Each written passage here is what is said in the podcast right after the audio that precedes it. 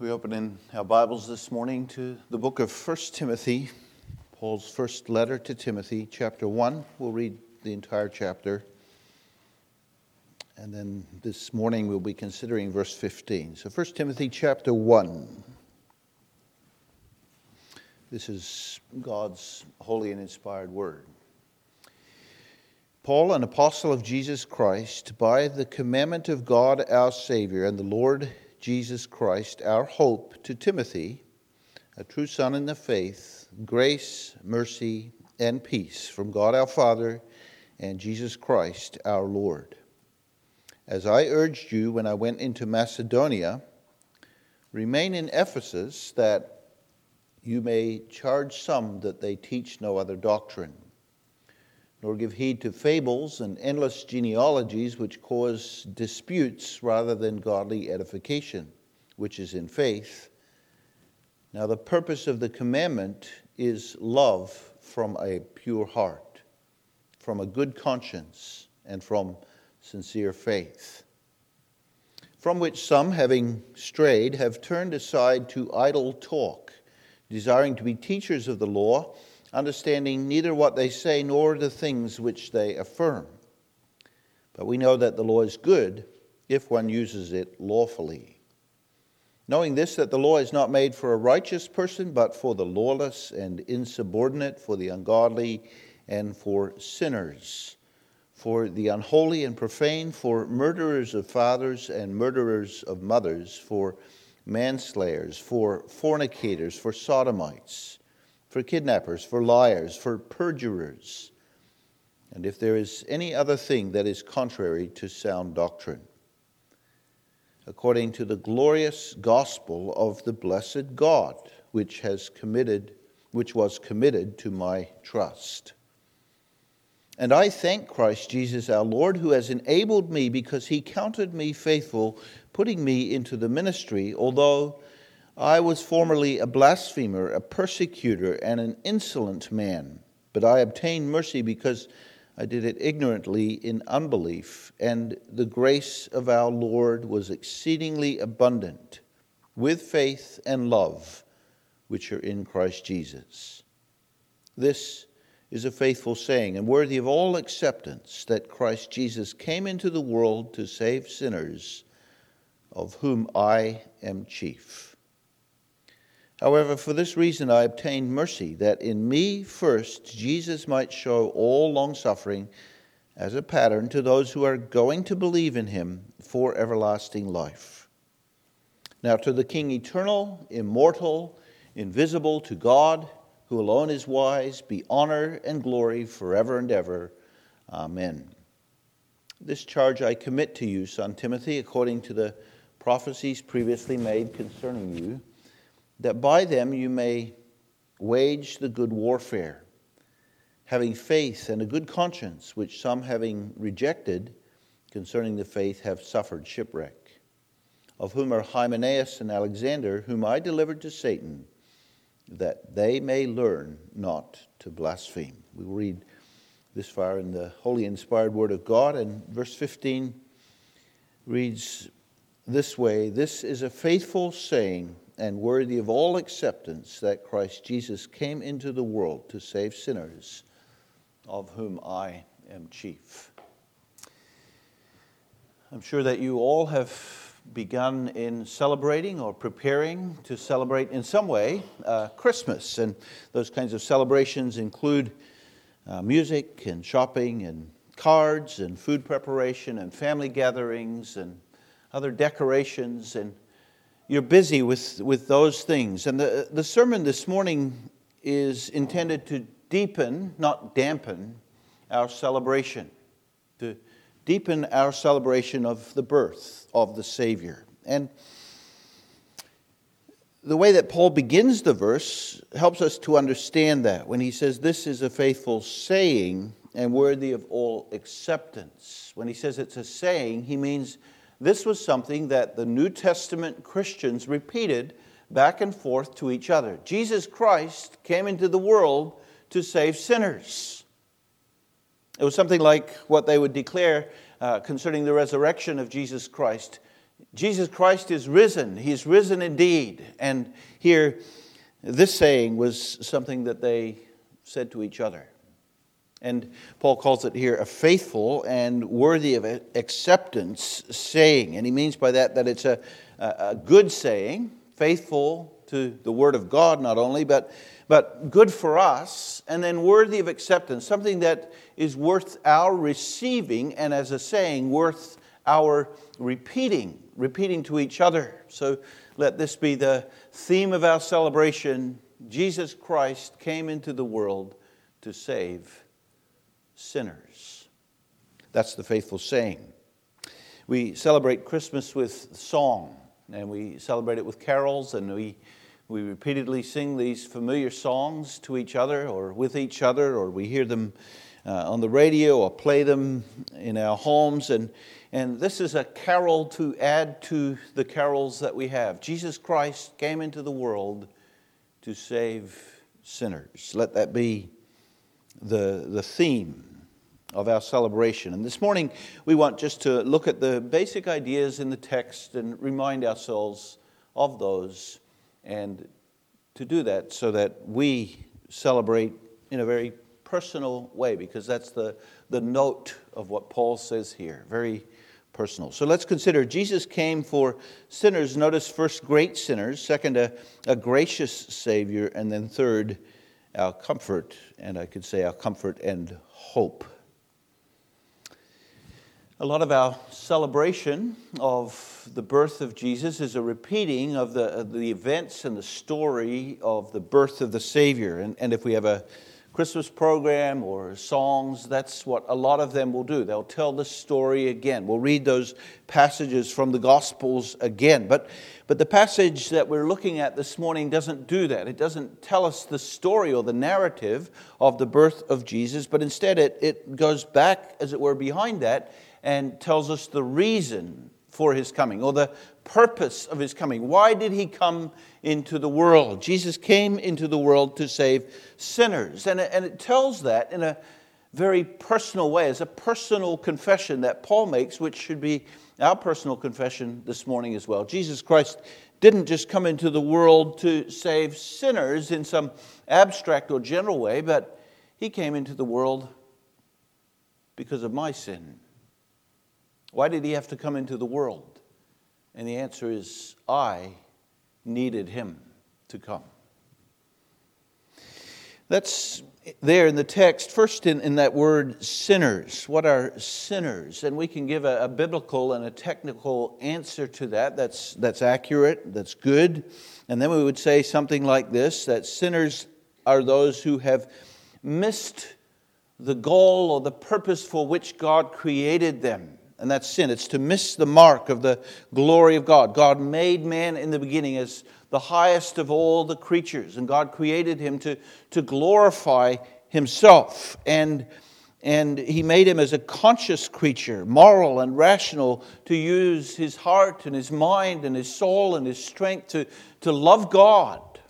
And sin is that man misses that created purpose that he goes against the created purpose and instead loves himself or the creature or even serves Satan with love. And, and the sin we know all began with the fall of Adam and Eve, the first man and woman, into sin. God set them the standard for obedience. And he said, You shall not eat of the tree of the knowledge of good and evil. But Adam, Adam didn't obey God. He fell short. He, he he missed the mark, and the result is that the entire human race was born into sin. And the Bible says there's no one that's righteous, not one. And so we, we, we understand the universal condemnation of humanity and the universal need for a Savior. And we can, I said, answer what sinners are in a, a, very correct and technical way by understanding those things and seeing that this made it necessary for Jesus to come into the world. He had to come into the world to save sinners, to, to reconcile them to God. And, and this is what God had decreed from the beginning to rescue man from his fallen state. And this morning, you all understand that. You all acknowledge that. You all know that. It's not new to you. But what I want you to see this morning is that, that Paul takes this to another level, as it were, takes it another step, so that we're not just acknowledging that we know this, he came for sinners, but recognizing that he came for me. I needed him.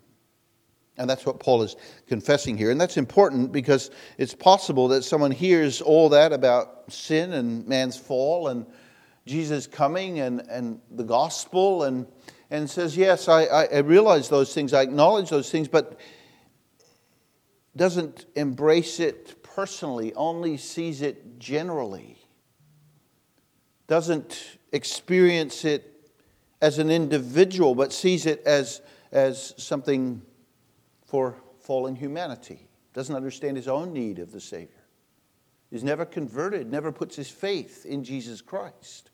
so, as the Gospel's explained this morning, or whenever it's explained, it's a call to personal faith in Jesus Christ. And that's what we see so clearly here. This is not abstract, this is not about others, this is not general but it's personal. And we see that in two things in the text. First, this, he came for me because I'm a sinner. And then, even deeper or more personal, I am the chief of sinners. What does it mean he came for me? Well, it means that as a sinner, I'm self aware of my sin, I'm conscious of my need of Jesus Christ. In some ways, it's, it's meaningless, really, to say in a general way that Jesus came into the world for sinners. That expression, all by itself, has no value because the truth is that Jesus didn't come into the world for all sinners. Jesus came into the world for those who, he says, the Father had given to him. He came into the world for those whom God had decreed to save.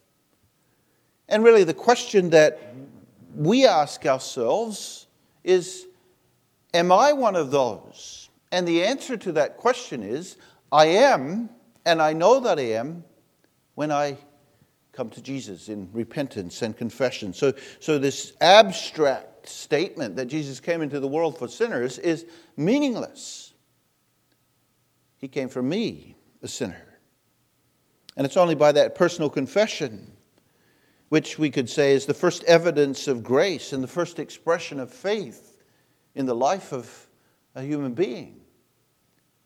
Jesus Christ came for me. I need him. I am a sinner. And tonight, or, or, this morning, sorry, I want to put that to you from another passage in Scripture and, and demonstrate to you that this is what Jesus was repeated, repeatedly trying to uh, teach his disciples and his followers. He, he says this in Matthew 9, verse 12, and it's spoken to the Pharisees who trusted themselves that they were righteous. They didn't think that they needed Jesus. Jesus says, Those who are well have no need of a physician, but those who are sick. For I did not come to call the righteous, but sinners to repentance. And you understand what he's saying there. I didn't come for people with the attitude that they are not sinners. I didn't come for people that have the attitude that other people might need Jesus, but I really don't need him. No, I came for those who know themselves sinners. And that's what Jesus is teaching over and over. You, think of, for example, uh, Matthew chapter 7, the Sermon on the Mount, when Jesus is talking about judging. What does he say? Says, Take the beam out of your own eye before you're concerned with the sliver in somebody else's eye. Why?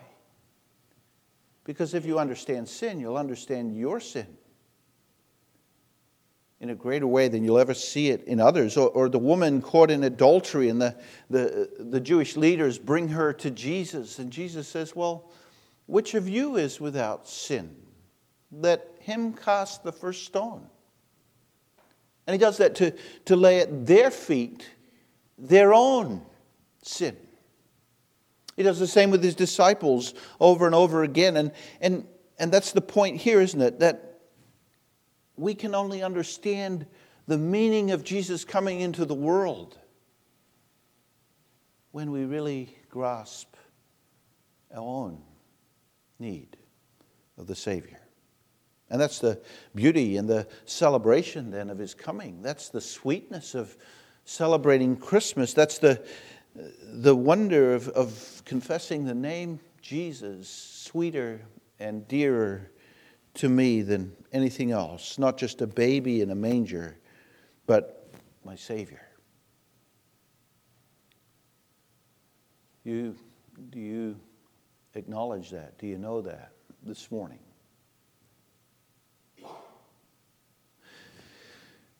And then Paul, as it were, goes even deeper. It's more penetrating when he says, He came into the world to save sinners, of whom I am chief. That's another way of saying, not just I needed him, but I need him most of all.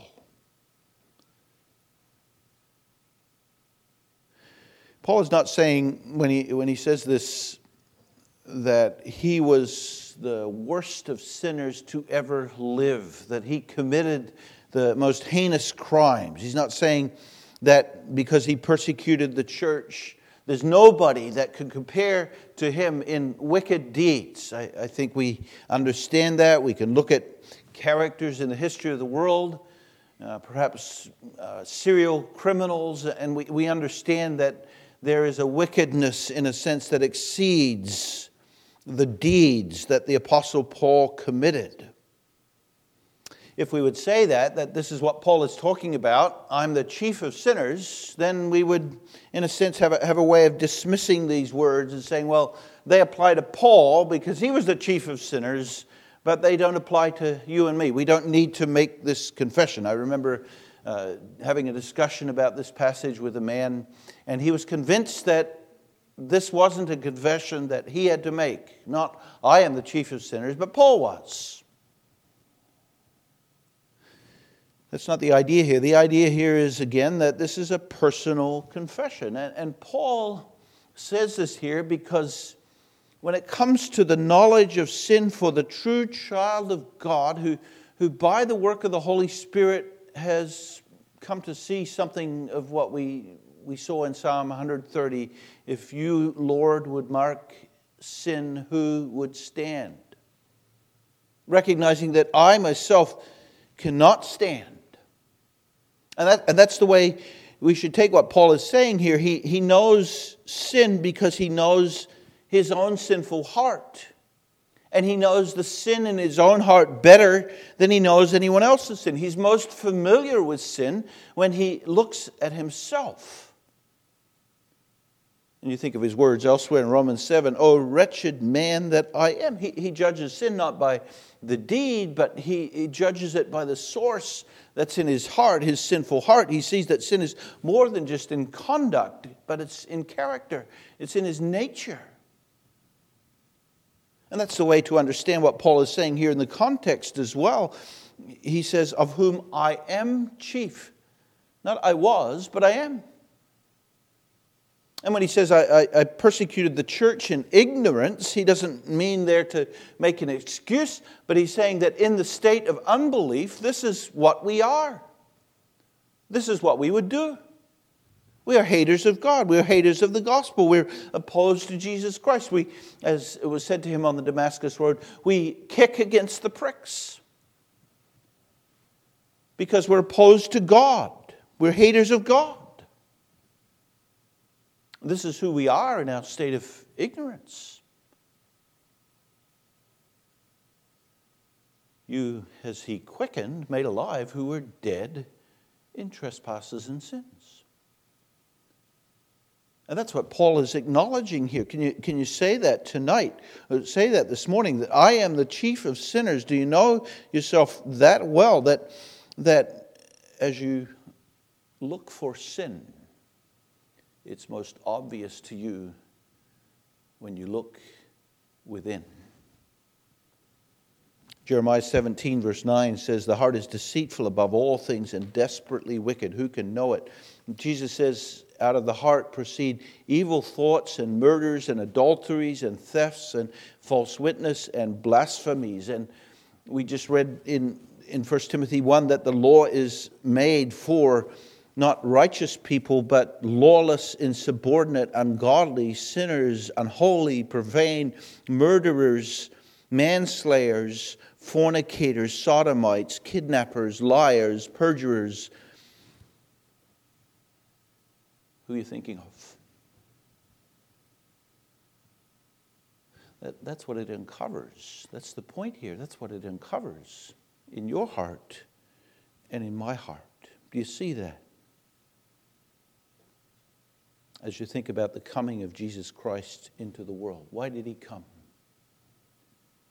Because I'm the chief of sinners. And I needed him. I needed the forgiveness that he came with. We do a very good job of manifesting ourselves in, in, a, in a righteous way, controlling our behavior, living before others, our, our tongue and our actions are, uh, there, there, there's not a display of obvious sin in them. But what's in the heart? Calvin called our hearts a sin factory. We imagine, we lust, we fantasize, we envy, we hate, we covet, we're spiteful, we're angry. Oh, I need the Savior. This is how you see sin this morning? I need Him most. And maybe the question is well, how did Paul come to see this? and it's this that he came close to the light. He walked close to God. The closer to the light, the darker and clearer your shadow. The closer to God, the more you'll see and understand grace, which is undeserved, so your sin and your unworthiness. Christ Jesus came into the world to save sinners, of whom I am chief. But now, what a gracious Savior. And that's presented to us in the text in his name and his activity. Two names and, and two things, really, that are said about his activity. The two names here are Christ and Jesus, and, and we could quickly pass over these, but they are significant. They are the titles that God Himself gives to the Savior. They have meaning. They have meaning for us at Christmas. They have meaning for us as we think about Jesus, the Savior. And those are the two names here Christ and Jesus. Christ is His title, Jesus is His personal name. Christ is a title that, you, that belongs uniquely to the Savior. It's the Old Testament word for Messiah. It means the anointed one. It refers to the fact that God had designated him from eternity to come into the world. Psalm 2, verse 6 and 7 says, I have set my king on my holy hill of Zion. I will declare the decree, God's decree. Jehovah has said to me, You are my son. This day I have begotten you. And, and the idea is that he was the, eternally appointed one to come into the world as the Son of God who would become the sin bearer. God appointed him. And the, all the prophecies of the Old Testament that have to do with the Messiah who would come find their fulfillment in Jesus Christ. Messiah who would come as king, not only, but Messiah who would come as suffering servant, the Lamb of God to take away the sins of the world. Messiah means anointed. Jesus was anointed at his baptism. The Holy Spirit came on him in the, the form of a dove. And, and this is something that the Old Testament saints and the Jews were very familiar with anointed, set apart by God. Now, to be prophet, priest, and king, to, to bring the word of God as prophet, to to offer himself as a sacrifice as priest and to, to rule as king. Now, this is who the Christ is. And his name is Jesus, Savior. Jehovah saves. This was not the name just that his parents gave him, it was a common Jewish name, but it was the name that Joseph and Mary were instructed by God to give. Call his name Jesus, for he will save his people from their sins. And God gave him this name because God himself was his father. He was conceived in the, in the womb of Mary by God, and, and God says this will be the name. And, and it really teaches us both who He is and why He's come. He's Jehovah who saves. So these are His names, and the, the Bible tells us about the name Jesus. There's no other name given among men whereby we must be saved. Celebrating the, the birth of the Savior, Christ Jesus coming into the world, is again believing the name, the person, the work of Jesus. What was his work? That's described here in two ways. He came into the world and he came into the world to save. He came into the world. This tells us something about his eternity. He, he was and he came. We might use those words sometimes when a baby is born, that a baby has come into the world, but we really mean it's just come from the mother's womb into this world. But when Jesus came into the world, it was more than that. He, as I referred to in the prayer this morning from Philippians 2, he came from the heights and the glory of heaven, and he, he came as the eternal one who possessed the glories of, of God himself. And he came. He didn't begin to be at the moment of his conception. He didn't begin to be on his birthday, the, the day of his nativity, but he, he always was. He came into the world.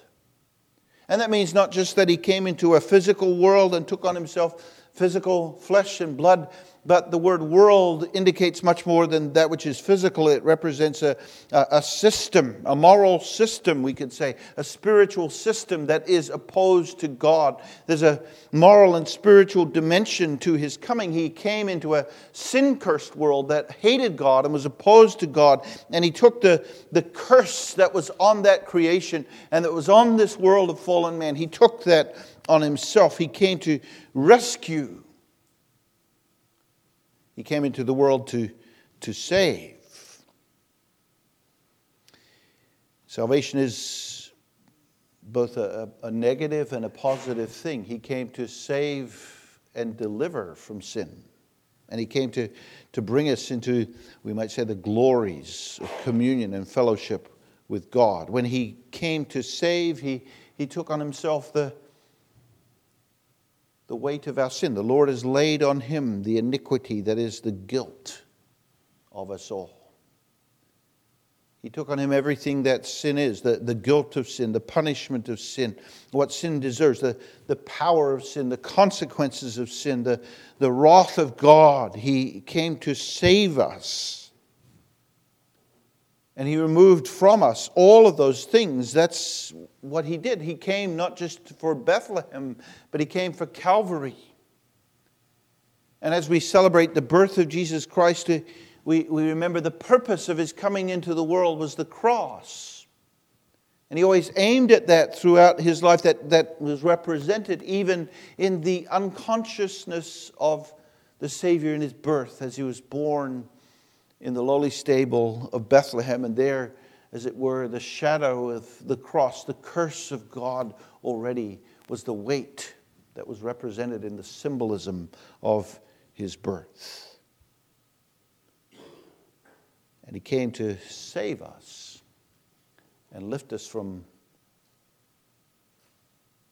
the weight and the bondage and the darkness and the shadow of sin to bring us into the glory of life with God as, as those righteous and forgiven, to bring us into peace with God, to, to bring us into communion with Himself and with His people, to bring us into glory, and to bring with us the creation in the, in the new heavens and the new earth And uh, Jesus Christ came to save.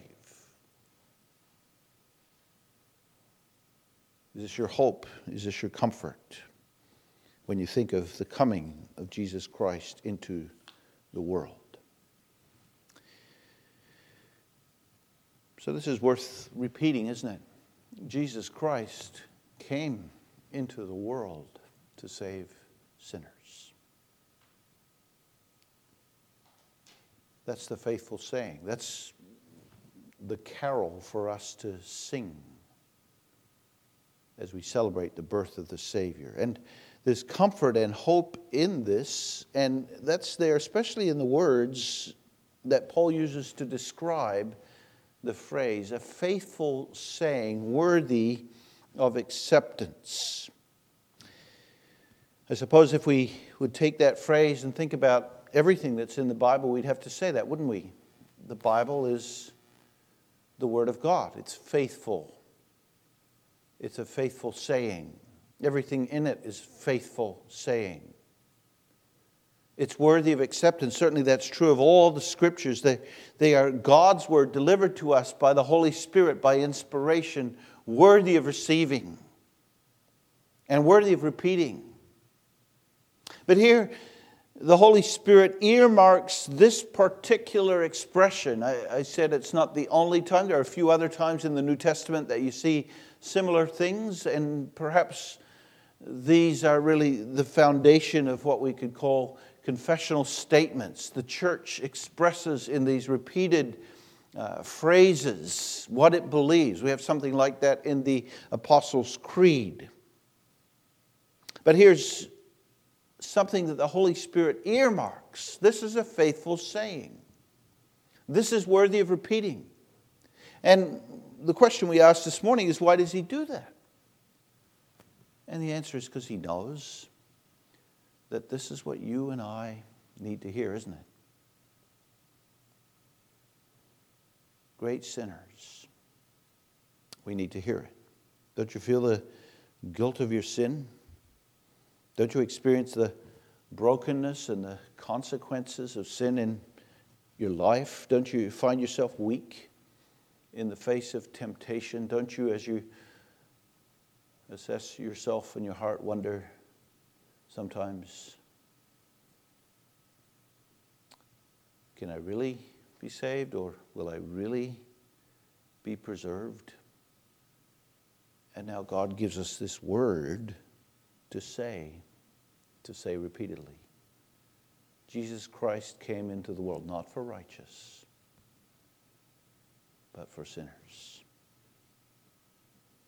Satan wants to tell you something else when you feel the guilt and the brokenness and the weakness of your sin, and, and you might be inclined to agree with him yes, I'm not worthy. How could he save me? And then this word comes to us well, Jesus didn't come for the righteous, Jesus came for sinners. Jesus came for sinners. And Paul is saying here, and the Holy Spirit is saying here, Repeat it to yourself. Preach it to yourself. Say it to yourself again and again. Say it to your children when they fall into sin. Let them know the graciousness and the, the goodness of God. Say it in the church to others. Say it to broken people that God brings in. Say it to those who fall into great sin. Jesus came into the world to save sinners. Doesn't matter. He may be the worst of sinners. But you're not beyond the reaches of the grace of God. That's the word here to us this morning. And, and Paul gives that testimony from his own life, as it were. That's the surrounding context to this verse. Paul is not just stating this in the, the abstract. We've seen that already, of whom I am chief. Well, Paul looks at his own life. And you know Paul. Paul was certainly a Pharisee in his mindset, righteous. And he was a persecutor of the church, a hater of the gospel. And he's amazed not only that he's saved, but that as a persecutor and a blasphemer, He was entrusted with the gospel to be a voice of the good news. And how could that be? Paul is saying, God did this in me as a pattern. Look at that in verse 16. For this reason I obtained mercy, that in me first Christ might show all long suffering as a pattern to those who are going to believe on him for everlasting life. Paul is saying, God, God rescued me so that as I proclaimed the good news, it was something that people could see. and it would be a pattern for those who would believe. And Paul is saying this that guilt, guilt and the weight of sin is something that should move us on on the grace road to Jesus Christ. Jesus Christ came into the world to save sinners. There's no sin so great in my past, no sin so strong in my present, no sin so severe in the future that Christ cannot rescue me from it. He came to save sinners. And then here's the hope we can look around us in, in a world that's a world of fallen sinners. And we can look at it not with a hopelessness, but with an understanding of the power of grace and of the gospel. Jesus came to save sinners. So let this deepen your celebration of the birth of Jesus. I'm a sinner. My conscience tells me that. The brokenness of my life tells me that. My daily failures tell me this. My weakness in the face of sin tells me this. But this is why Jesus came. He came for sinners. Amen. Let's pray. Father, we're grateful not only that you sent your Son, but that He came and that He came for sinners. We can look at His earthly ministry and see that as He, he sat with publicans and sinners and, and ate with them and taught the, the parables of the lost coin and the lost sheep and the prodigal son and again and again reminded his disciples, reminds us that he came for sinners. Humble our hearts, Lord, so that we understand the gospel and grace in light of who we are and our need.